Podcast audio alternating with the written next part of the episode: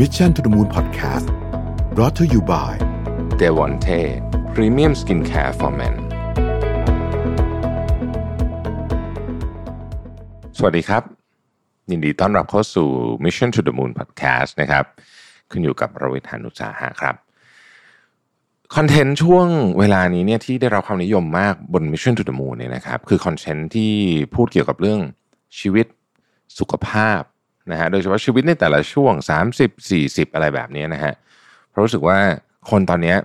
กลับมานั่งตกผลึกแล้วก็หาความหมายใหม่ เยอะเลยนะ จากวิกฤตโควิดเนี่ยนะครับเพราะว่าวิกฤตโควิดมันมาเขย่าอะไรหลายๆอย่างของเราเยอะนะครับเราเราก็เลยต้องกลับมานั่งคิดจริง ๆ ว่าเอ๊ะอะไรสำคัญอะไรไม่สำคัญ ทีนี้เนี่ยถ้าเราพูดถึงชีวิต ย่างเข้าเลขสามหรือว่าเลขสามแล้วเนี่ยนะฮะเป็นยังไงกันบ้าง ก็คงมีทั้งความตื่นเต้นนะครับ มีทั้งความเปลี่ยนแปลงนะครับ แล้วก็มีทั้งความเครียดด้วยเนาะนะเพราะว่ามันมันก็เป็นช่วงเวลาในการเปลี่ยนที่สำคัญนะครับ ตั้งแต่เราเป็นเด็กเนี่ยเวลาเราเปลี่ยนมาจากเด็กเป็นวัยรุ่นเราก็เครียดแบบหนึ่งนะฮะเรียนจบเป็น first jobber ก็เครียดอีกแบบหนึ่งนะครับหากย้อนกลับไปตอนมัธยมเนี่ยนะตอนมัธยมตอนก่อนจะเข้ามหาวิทยาลัยเนี่ยนั่นก็มีความตื่นเต้นแล้วก็ความเครียดแบบหนึ่งนะฮะตื่นเต้น คาดหวังความสนุกสนาน สิ่งที่เราจะได้เรียนรู้เพื่อนใหม่ๆ ในมหาวิทยาลัย ช่วงนั้นสิ่งที่โฟกัสก็คือน่าจะเป็นเรื่องเรียนนะเรียนยังไงให้มันให้ดีให้จบนะฮะในขณะเดียวกันก็ได้ความรู้ด้วยพอเปลี่ยนจากชีวิตมหาวิทยาลัยก้าวสู่ชีวิตการทำงานเนี่ยหลายคนก็เริ่มตั้งคำถามกับตัวเองว่าเอ๊ะงานที่ฉันทำอยู่ฉันชอบหรือเปล่านะฮะเอ๊ะถ้าไม่ชอบจะทำอะไรดี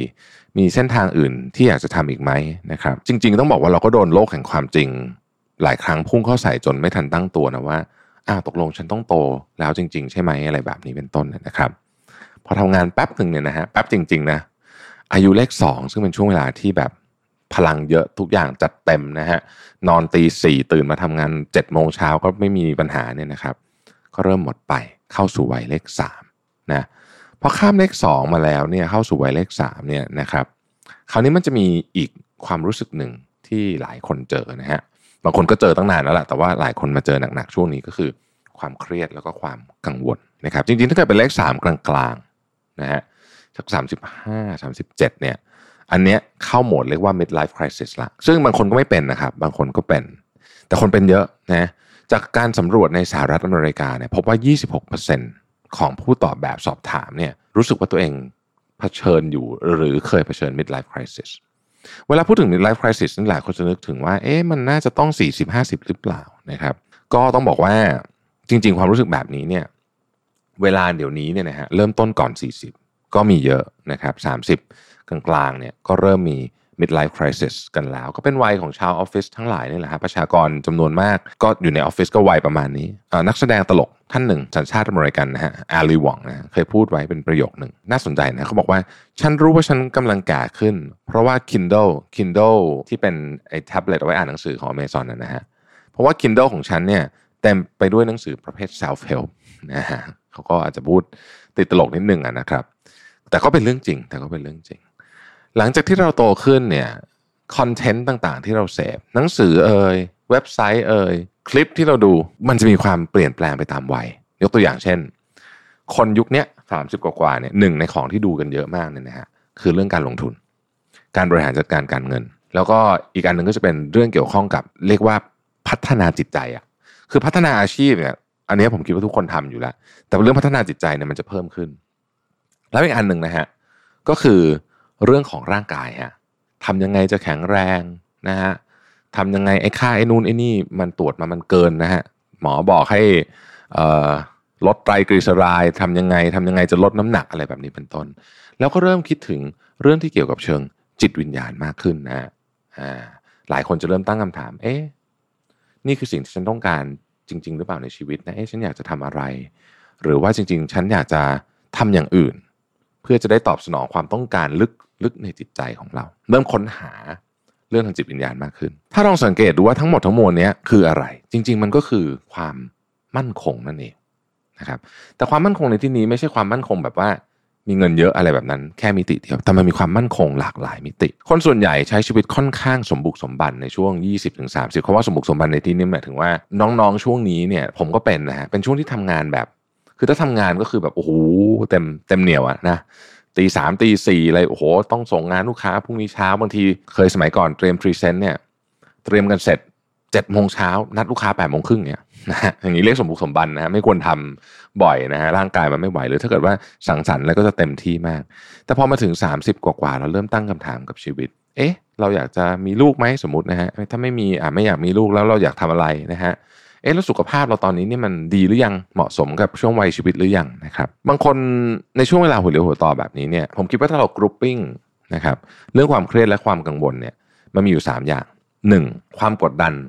ด้านความสำเร็จในหน้าที่การงาน โดยเฉพาะสำหรับคนที่มีเรื่องนี้เป็นเรื่องใหญ่ในชีวิต คือบางคนเนี่ยงานก็คือเขาก็ทำแต่ว่าก็มีความรับผิดชอบอื่นด้วยนะครับ เช่น สมมติคุณแม่เลี้ยงลูกเงี้ยอาจจะอาจจะทำงานบ้างนะครับ แต่ว่าโอเคเรื่องเรื่องเลี้ยงลูกเป็นเรื่องที่สำคัญกว่า แต่บางคนเนี่ยทำงานโฟกัสเรื่องงานอย่างเดียวเนี่ยความสำเร็จในหน้าที่การงานเฮ้ยเพื่อนฉันไปถึงไหนแล้วฉันอยู่นี่เป็นยังไงบ้างนะครับ ความกดดันเรื่องของความมั่งคั่งมั่นคง เรื่องทรัพย์สิน สมมุติว่าเรานี่เยอะเราก็จะอาจจะเครียดหน่อยนะฮะ ความกังวลด้านสุขภาพ เริ่มสำคัญ เราจะเริ่มค้นพบว่าเฮ้ยเราไม่สามารถทำแบบสิ่งสิ่งที่มันเคยทำในอดีต แล้วเราไม่เป็นไรเนี่ยเดี๋ยวนี้มันเป็น นอนน้อยนิดนึงเนี่ยโอ้โหทำงานไม่รู้เรื่องเลยนะครับ หรือแม้แต่หลายคนเจอปรากฏการณ์ที่ว่ากินของเหมือนเดิมเลยอะนะฮะสมมติกินข้าวหมูกรอบฉันก็กินอย่างนี้ของฉันมาตลอด แต่เดี๋ยวนี้กินสองวันติดนี่โอ้โหน้ำหนักขึ้นนะเราเอาลงยากซะด้วยนะครับ ความกดดันด้านความสำเร็จในหน้าที่การงานเนี่ย อันนี้อาจจะเป็นเพราะว่าเดี๋ยวนี้เราจะเห็นคนอายุน้อยลงเรื่อยๆ เก่งขึ้นประสบความสำเร็จมากขึ้นเรื่อยๆ ก็เป็นเพราะเรื่องของการเข้าถึงเทคโนโลยีด้วยการเปลี่ยนแปลงไปของเรื่องของสังคมด้วยนะครับเเราก็จะเห็นนะว่าคนนู้นคนนี้ประสบความสำเร็จตั้งแต่อายุเท่านู้นเท่านี้นะฮะเราก็จะเห็นคอนเทนต์ประเภท อายุ 30 ต้องมีเงินเท่าไหร่อ่าอายุ 30 ต้องมีอะไรบ้างเงินเดือนเท่าไหร่นะฮะบางทีถ้าเกิดว่าเราเผลอมาเอาเปรียบเทียบกับเราเองเนี่ยบางทีเราก็จะกดดันเหมือนกันหรือไม่ต้องอะไรหรอกฮะดูเพื่อนๆเราเองก็บางทีเราก็กดดัน นะครับทำให้บางทีเรากลับมาตั้งคำถามกับหน้าที่การงานของตัวเองว่า เอ๊ะ ฉันทำอะไรผิดไปหรือเปล่านะครับ นี่ก็เป็นความกดดันอันหนึ่งนะฮะ โลกเราอะมันเชิดชูความสำเร็จเต็มไปด้วยการแข่งขันนะครับ แล้วก็มาตรฐานการทางสังคมเนี่ยทำให้เราเหนื่อย อันนี้พูดตรงนะฮะ ผมเองอะก็เคยมีบางช่วงยอมรับว่าเออรู้สึกกดดันนะเวลาเห็นเพื่อนทำนู่นทำนี่เราก็แบบ อืม เอ๊ะทำไมเราถึงยังทำไม่ได้นะฮะ แต่สิ่งที่ผมอยากจะบอกเนี่ยตามคำแนะนำของอาจารย์คิมรันโด อาจารย์คิมรันโดนี่คือคนที่เขียนหนังสือที่ผมชอบที่สุดเล่มหนึ่งนะครับเพราะเป็นวัยรุ่นจึงเจ็บปวด ในหนังสืออาจารย์คิมเนี่ยอาจารย์คิมบอกว่าดอกไม้แกพูดถึงดอกไม้ที่มหาลัยที่แกสอนนะมันจะมีดอกไม้หลายพันแล้วก็บอกว่าดอกไม้แต่ละชนิดเนี่ยมันจะผลิบานในเวลาของมันเอง บางอันก็ผลิเร็ว บางอันก็ผลิช้า บางอัน 2 ปีผลิทีนะครับ ผมคิดว่านี่แหละคือหัวใจสำคัญใน วิธีคิดเรื่องการทำงาน ในความเป็นจริงเนี่ยทุกคนมีพื้นฐานต่างกัน เวลาต่างกันช่วงเวลาที่เติบโตที่แตกต่างกันจุด ที่เป็นเวลาผลิบานของแต่ละคนเนี่ยมันก็แตกต่างกันออกไปด้วยเช่นกัน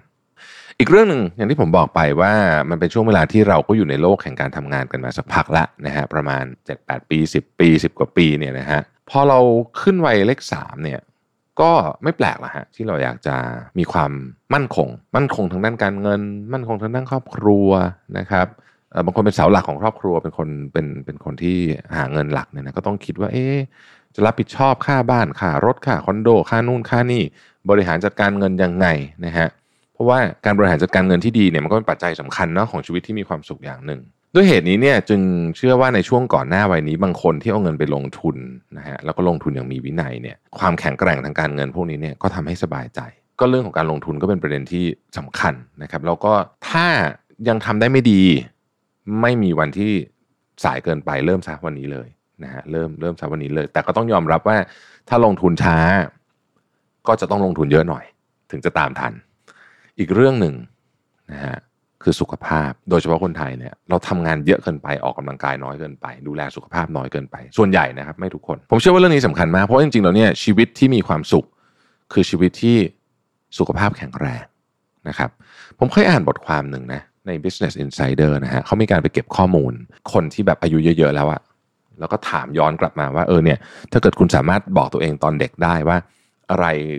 ที่ควรจะต้องทำนะฮะ ในตอนเด็กที่แบบไม่ได้ทำเนี่ย พวกเขาบอกว่าหลายคนเนี่ยบอกอยู่ 2 ประเด็น ประเด็นที่ 1 คืออยากอยู่กับคนรักอยากอยู่กับคนที่รักมากกว่านี้คือพ่อพ่อแม่ครอบครัวอะไรเงี้ยนะฮะ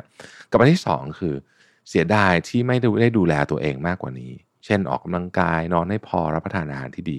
ปล่อยปละละเลยสุขภาพตัวเอง เกินไปจนกระทั่งมันป่วยแล้ว โรคจำนวนมากนะฮะของเราเนี่ยเกิดขึ้นจากพฤติกรรมของเราเอง ไม่ใช่ทั้งหมดนะบางอย่างเป็นพันธุกรรม แต่มีเยอะเลยที่เกิดขึ้นจากพฤติกรรมของเราเอง จากการสำรวจของ John Hopkins Medicine นะฮะจอห์นฮอปกินส์ก็เป็นมหาวิทยาลัย ชื่อดังเกือบจะที่สุดแล้วละเรื่องนี้นะฮะ ระบุว่า แม้เราจะอยู่ใน ช่วงอายุ 20 และ 30 ต้นๆ ก็เสี่ยงเป็นโรคบางประเภทได้แล้ว ถ้าดูแลตัวเองไม่ดี เช่น ความดันสูง โรคหลอดเลือดในสมอง เบาหวาน และโรคมะเร็งบางประเภทเป็นต้น บางคนเลยรู้สึกว่ารู้งี้น่าจะออกกำลังกายมากกว่านี้ ดูแลตัวเองมากกว่านี้ เพราะรู้สึกว่าความเสี่ยงนั้นใกล้ตัวจริง ๆทำให้ปัญหาสุขภาพกลายเป็นเรื่องใหญ่สำหรับหลายๆ คนเลยทีเดียว ซึ่งก็เป็นอย่างที่ผมบอกอย่างนั้นแหละจริง ๆ และอย่างที่บอกว่าเรื่องสุขภาพเนี่ยเป็นเรื่องที่มันไม่คาดคิดนะฮะ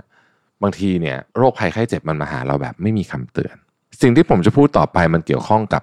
ข้อ 2 ด้วยนะฮะข้อเรื่องความมั่นคงด้วยนะครับ ถ้าเราวางแผนการเงินให้ดีเนี่ยนะฮะมันก็จะทำให้เรามีความมั่นคงทางด้านสุขภาพด้วย เพราะว่าบางทีต้องยอมรับจริงว่า เรื่องของสุขภาพเนี่ยมันต้องใช้เงิน กระบวนการในการวางแผนความมั่นคงทางสุขภาพเนี่ย ผมคิดว่ามันเป็นเรื่องเดียวกัน เรื่องที่เกี่ยวข้องกันแล้วกัน กับ